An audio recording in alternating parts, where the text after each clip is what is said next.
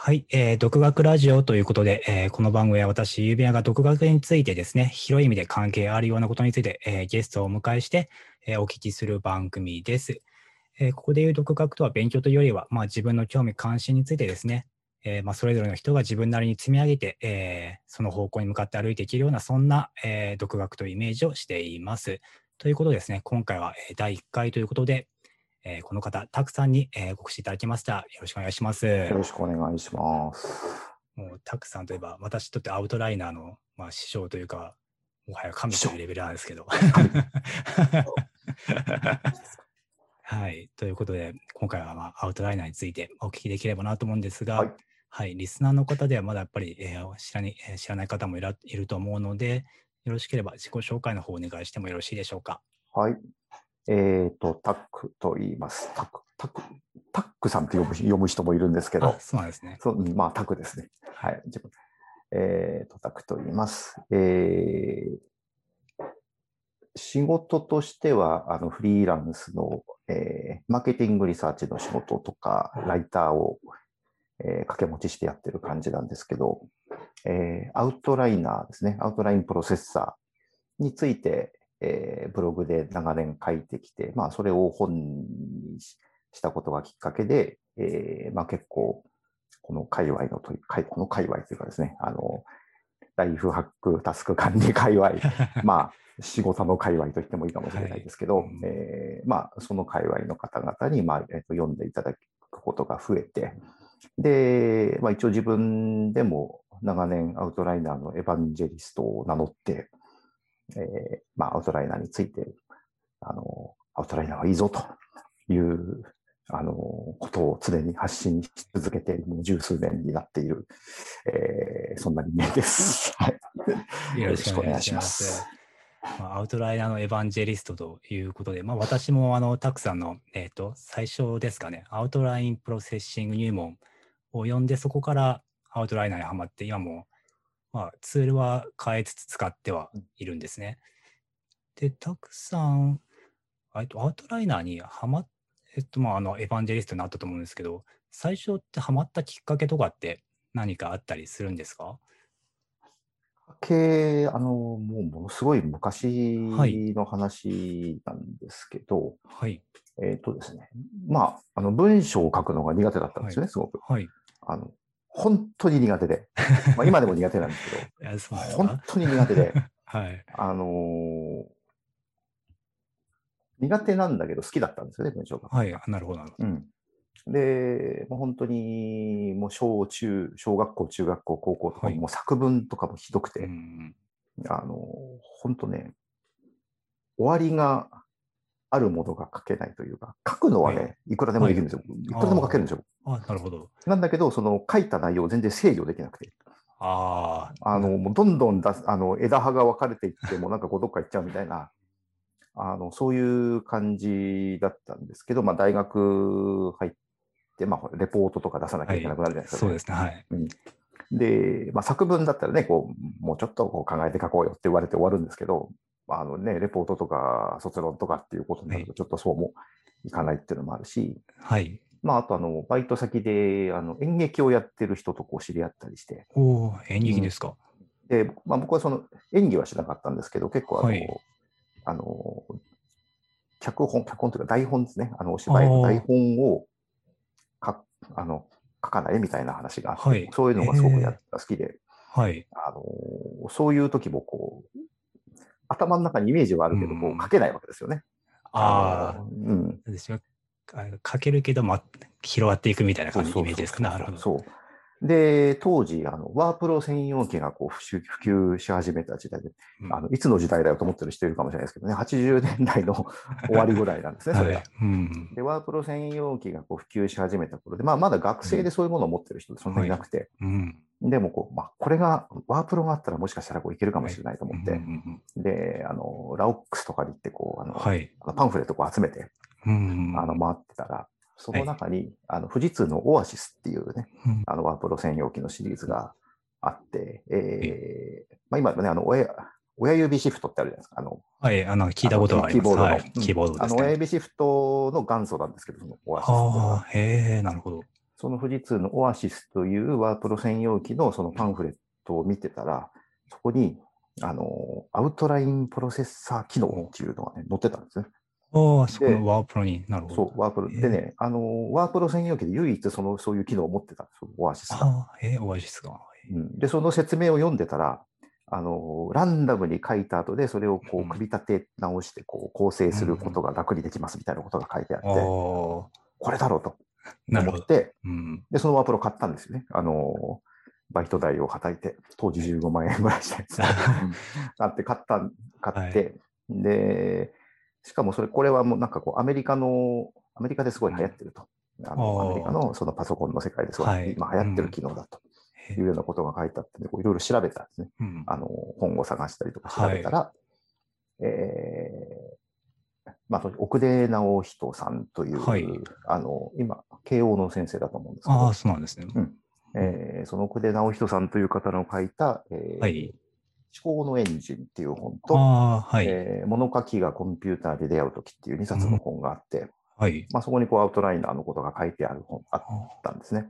はい。で、もうそれを読んでハマっああ、なるほど。じゃあそこにアウトライナーの使い方みたいのが書いてあったんですか、うんまあ、使い方っていうよりも、その思想的にこう、どういあう意味、あの、アウトライナーっていうのはどういう意味,、はい意味を持つものかっていうことが書いてあって、でまあ、それがすごく、あの、奥出さんの文章がすごい魅力的で。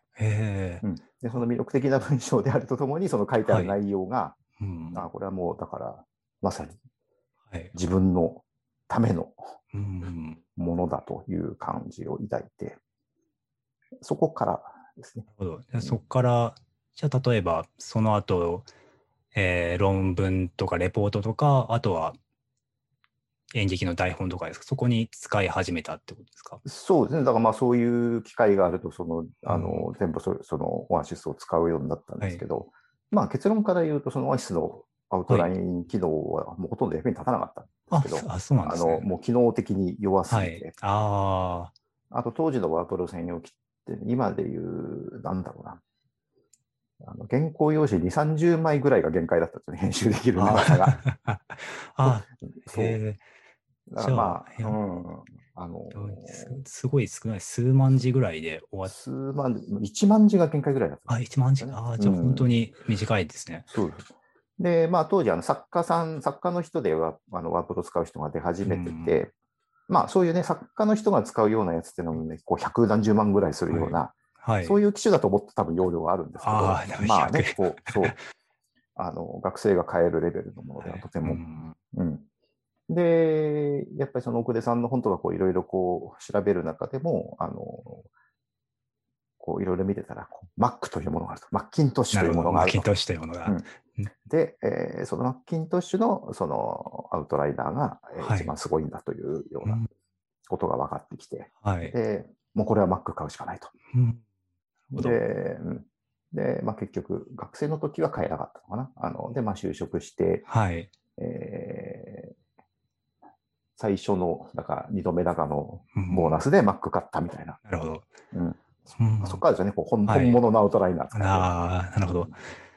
じゃあ、そこからアウトライナー使い出して、えっと、一応アウトライナー、なんていうんでしょうかね、いろいろ使い方というか、あると思うんですけど、そこからどうでしょう、いろいろ変遷というか、なんかかうん。結構変わっていったりってしましたか、そうですね。あの、やっぱりアウトライナー、僕がその散々こう本の中でこう否定してい。る使い方、そのはい。アウトライン、アウトライナーの使い方って結局、アウトラインを組み立て、一度作って、そこに肉付けしていく、うん。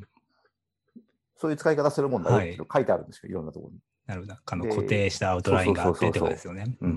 で、まあ、唯一そうじゃないよって書いてたのうん。がその奥出さんだったんですけど、やっぱりその説明書きにもそう書いてあるしはい、その、あの、ね、あの、アメリカの雑誌の記事まで集めてきて、こう、読んでる中でも、はいまあそう書いてあるんで、うんいやどうやっぱりどうしてもそういうふうに使おうとしちゃって、はい。一生懸命アウトライン作って、うんで、こう、その通りに書こうとししてたんで、最初の頃は。はい。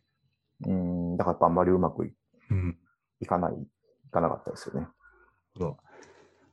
じゃあそこからだんだん使えるようにするために、例えば、えーシェイクとかそういう使い方がだんだんできてきたっていうイメージですか？そうですね。だからまあ、シェイクっていう名前を付けたのはあの本を書いた時なんで、なるほど。あの、そう、でもただ、あの、ああいう使い方をするようにな,、なるまでにやっぱり10年以上、あの。ああ、の10年。うんなるほど。だから、そう、最初はすごいトップダウンでアウトライン作って、こう、はい。肉付けしようとしたんだけども、はい。うまくいかなくて、逆に今度すごいボトムアップで、こう、はい。あの自由に書いて、それを見出しつけて、こう、組み替えてっていうやるうん方、まあ、それだとまあまあまあうまくいったんで、なるほど。それでやろうとしてたんですけど、やっぱり分量が多くなるとそれだと破綻するんですよね。ああ、うん。で、あの、まあ、仕事、いろん、こう、仕事、特に、なんだろうな、10年ぐらいか経つ中で、仕事で割にこう文章を書くことが増えてきて、あの、で、まあ、アウトライナーを使いながら、こう一生懸命や、まあ、こう試行錯誤しながらやってるうちに、自然に、あ、これ、トップダウンとボトムアップを交互にうん。やその混ぜないで、ボトムアップの時はボトムアップだけやって、うん。トップダウンの時はトップダウンだけやるような意識でやるのが一番あのうまくいくなっていうのがだんだあん分かってきて、あ、はい。あのそこからですよね。だからやっぱり10年、10年ぐらい経ってからう。ん。うん、なるほど。やっぱり、それはやっぱりアウトライナーだからこそうんできる、しやすいっていうことなんですかね。やっぱアウトライナーだと。まあやっぱアウトライナーじゃないとできないんですよね。うんあのなんていうかそのトップダウン、まあトップダウンっていうかその構成を作る、構成から考えることと中身から考えることを繰り返し、あの、交互にやるっていうようなことを言ってる人って昔からいるんですけど、はい。あの、大変じゃないですか、それやるのって。とても大変だと思います。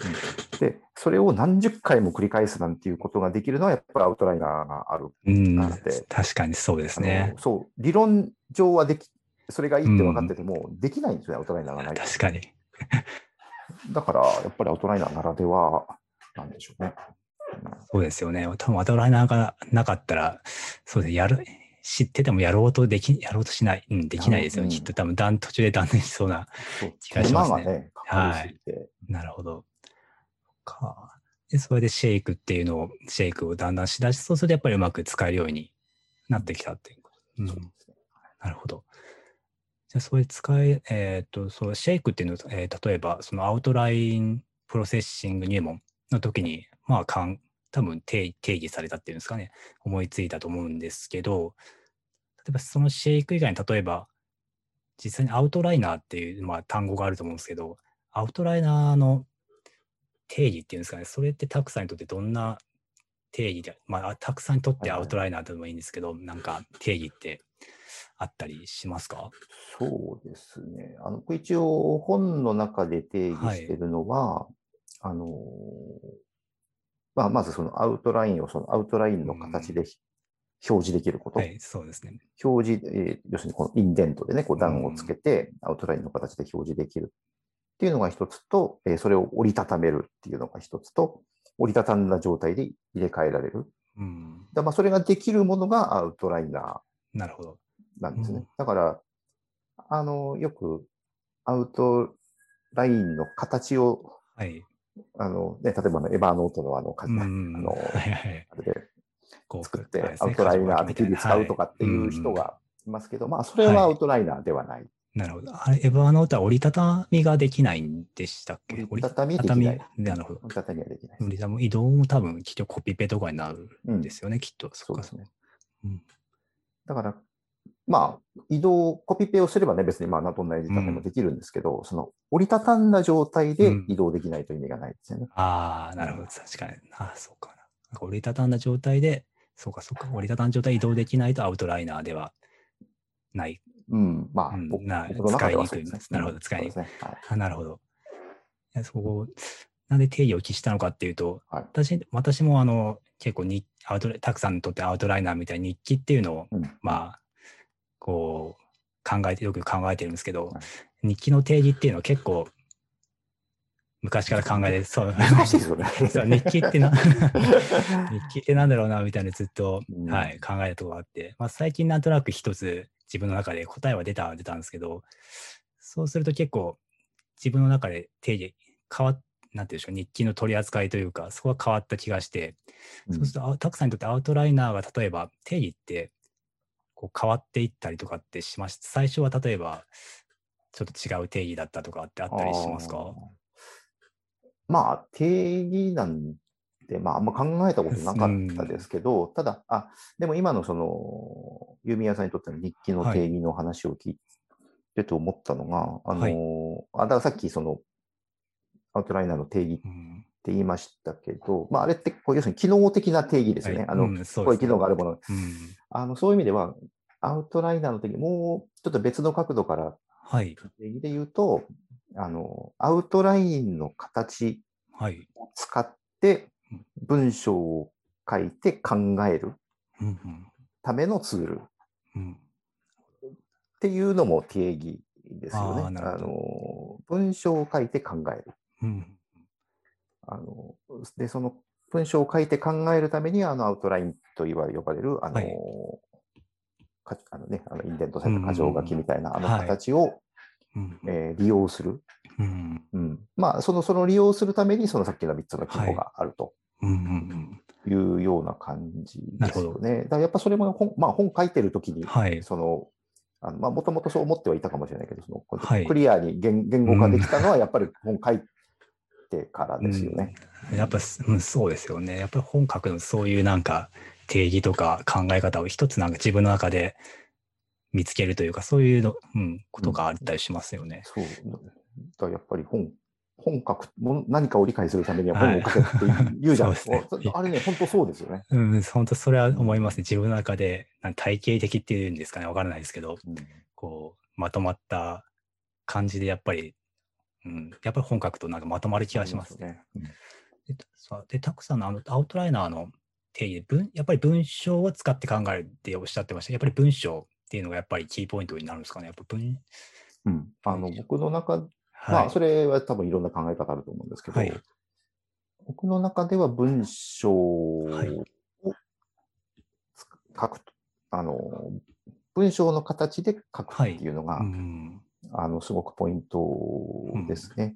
なるほど。うん、で、よくあの、キーワードとか単語はい。を並べてこう、やる人がいるんですけど、はい。全然いてもいいんですけど、あの、キーワードで考えるのだったらアウトラインじゃなくて、はい。もっとこうね、こあう、それこそかあのカードとか付箋を使うみたいなこう、いろんなとこにこう自由にこう配置できて、うんその位置関係、はい。その空間配置で考えられるようなものの方が有効ですよね。あの、キーワード。そのなるほど。うん、このこっちはこの上にあるとか、こっちにある、こうんのこっちとこっちで、こう、はい。あの対象せ、あの、はい。ね、反対の概念であることをうん右と左のことで表現するとか、なるほど。そういうその配置に意味を持たせられるじゃないですか。で、その配置に意味があるから、そのキーワードとか単語っていうその少ない情報量のものをカバーできるわけですよね、あれは。ああ、なるほど。でアウトラインだと結局、上から下に並ぶだけだから、ああのキーワそれでキーワードをね、整理しようとすると、単にこう分類するだけになっちゃったりとかして、あ、あああ、なるほど。のあんまり有効じゃないんじゃないかなうん。か。うんまあなるほど。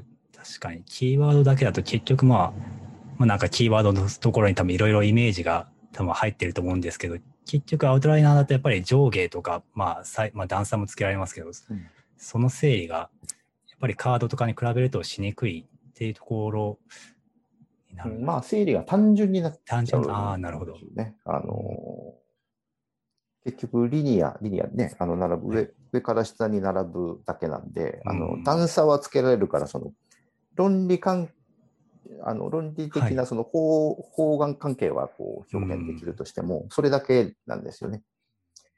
だからその時にその文章、文章っていうのはこの結局その、あの、接続詞の使い方とかで論理関係を表現できるんで、うん。そその文章の持つ意味、意味というかその力とそのアウトラインはい。の形、あの、そのそれをこう動かせるっていうことが組み合わさることで初めて多分、あのうん。力を持つと思うので、ああ、なるほど。まあそういう意味で文章、なるほど。うん。文章、多分えっ、と、多分前回の打ち合わせキャストで多分おっしゃってたよと思うんですけど、文章になんかまあ矢印があるみたいな、そういう、はい お話で多分されて、確かされてたと思うんですやっぱそういう矢印と、あとその矢印を、まあ自由に結構アウトライナーはうん動かせるっていうところがあるので、まあやっぱりそういうところが、うん、逆にこう動かすことで考えのきっかけになるというか、それがあるのかもしれないなって今ちょっと思いました。そうですね。あの、まあ、矢印ってね、あの、倉下さんがよく使う言葉で、うん。そうですあね。の、いね、意味とかその思考のベクトルみたいなことだと思うんですけど、うん、それを持った状態のそのパーツをこう、はい。並べたりうん、こう、組み替えたりするっていうことに多分意味があるんじゃないかなと思いますね。なんかちょっと今ベクトルで思いついたんですけど、なんかベクトルとベクトルが合わさるとな、まあなんかぶつかったりするんで、うんそういうのがなんか、こう、すごい、アバウトな言い方しますけど、なんかこう、アイディアの種になるっていうんですかね、ぶつかる。そうそうそういうことですよね、きっと。うんそこをまあある意味スムーズにするか、それとも何か違うものに置き換えるかみたいな、そういう、うん、触媒じゃないですか、そういうところがあるんでしょうかね。うん。と思いますね。まあ、あの、ベクトルの向きがなんとかっていう、なんかね、こう、まあ、その物理やってる人とかで、はい怒られちゃうかもしれないですけど、イメージとしてはね、こう、例えばその反対の矢印を持ったものをあえてこうなら、はい。隣り合わせるうんうんうんことによって、で、その、で、この隣り合っているこれはどういうことかっていうのを言葉で表現することによって、うんうん。こう、なんていうか、こうちょっと一段階こう複雑なこう何かをこう言えるとか。そうですね。なるほど。うんこう、なんてスムーズな流れでやるよりも、こう、ちょっと複雑にしてやることで複雑なことを伝えたりとか。うん。っていうこと。うんなるほど。なんかそうそうです。あ文章そうです。で、文章っていうところで、なんかよく知的、えー生産の技術とか、まあいろいろ、そういう、最近だとエバーグリーンノートとかいろいろあると思うんですけど、はいなんか自分の言葉で書かないといけないみたいなうん。のが最近よく印象に残ってて、でそうすると、それが例えばさっきの自分なりに定義を作ってみるとか、ある意味、あとはアウトライナーで文章を作るっていうのはある意味自分の中の思考を、まあ、定義するじゃないですけど、なんかそういうところがあるような気がして、だからやっぱり自分の言葉で書く、まあ、だから文章にすればある意味自分の言葉で書けると思うので、うんやっぱりそこら辺が文章とキーワードの差なのかもしれないですね。うん、今ちょっと思いました。はい。うんキーワードはね、誰が書いても同じですからね、多分なるほど。そうか。なるほど。そういうところはちょっとありそうですね。うんなるほど。ちなみになんですけど、ちょっと話が変わるんですが、アウトライナーで、まあ、会う人と会わない人っていたりするんですか？私すごいぴったり合ってるなっていう印象がうん自分であるんですが、会わない人とか会う人なんか違いとかってあるんですかね？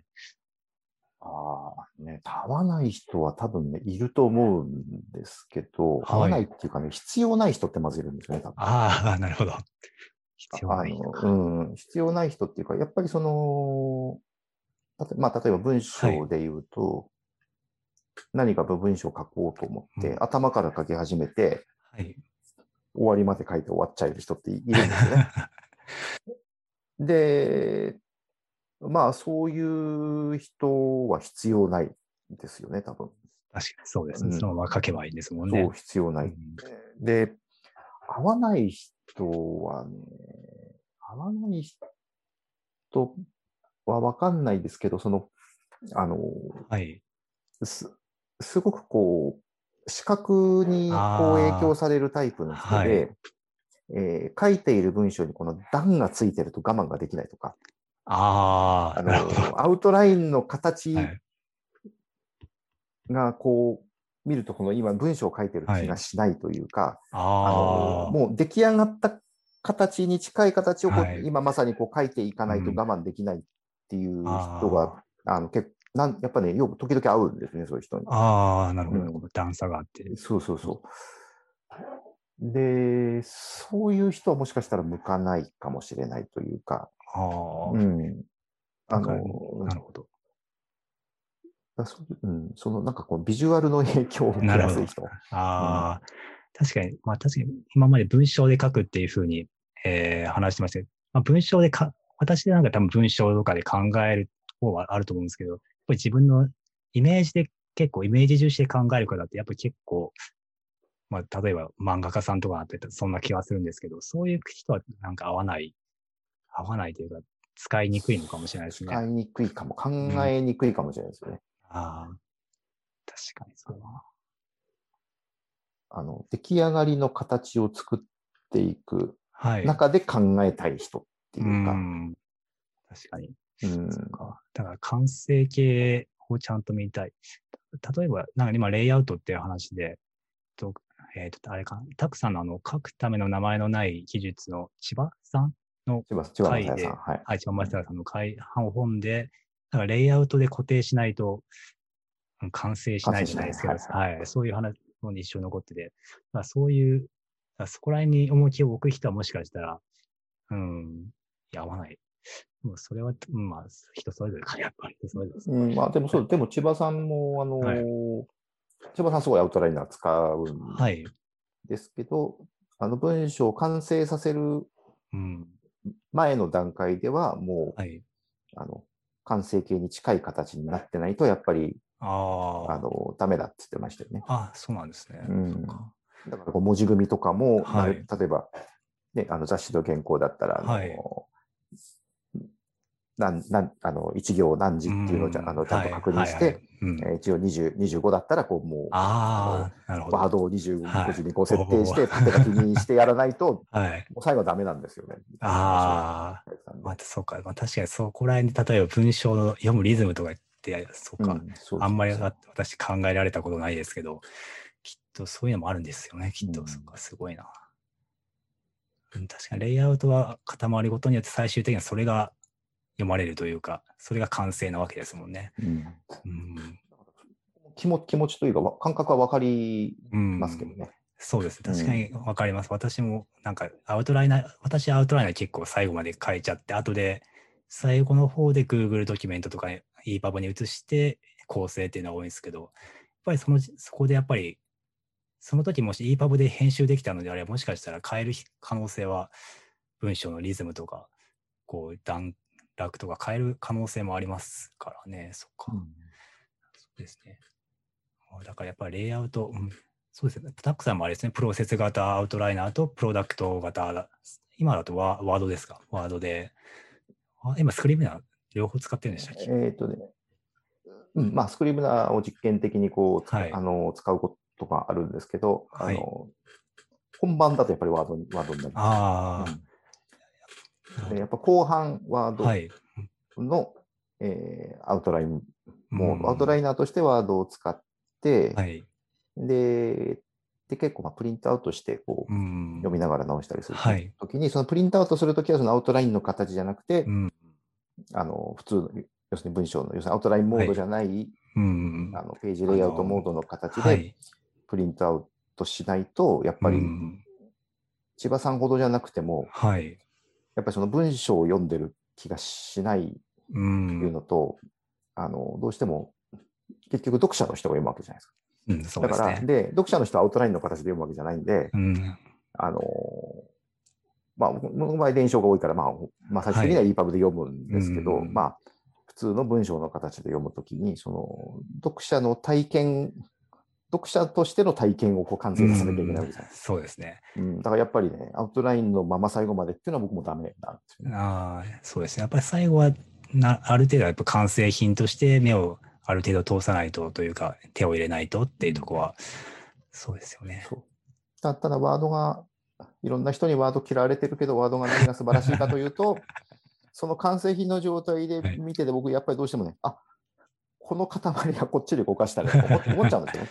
なるほど。思ったときに、うんアウトラインモードにまた戻せるっていうのが、ああ、そうですよね本当。にそれはもう素晴らしい。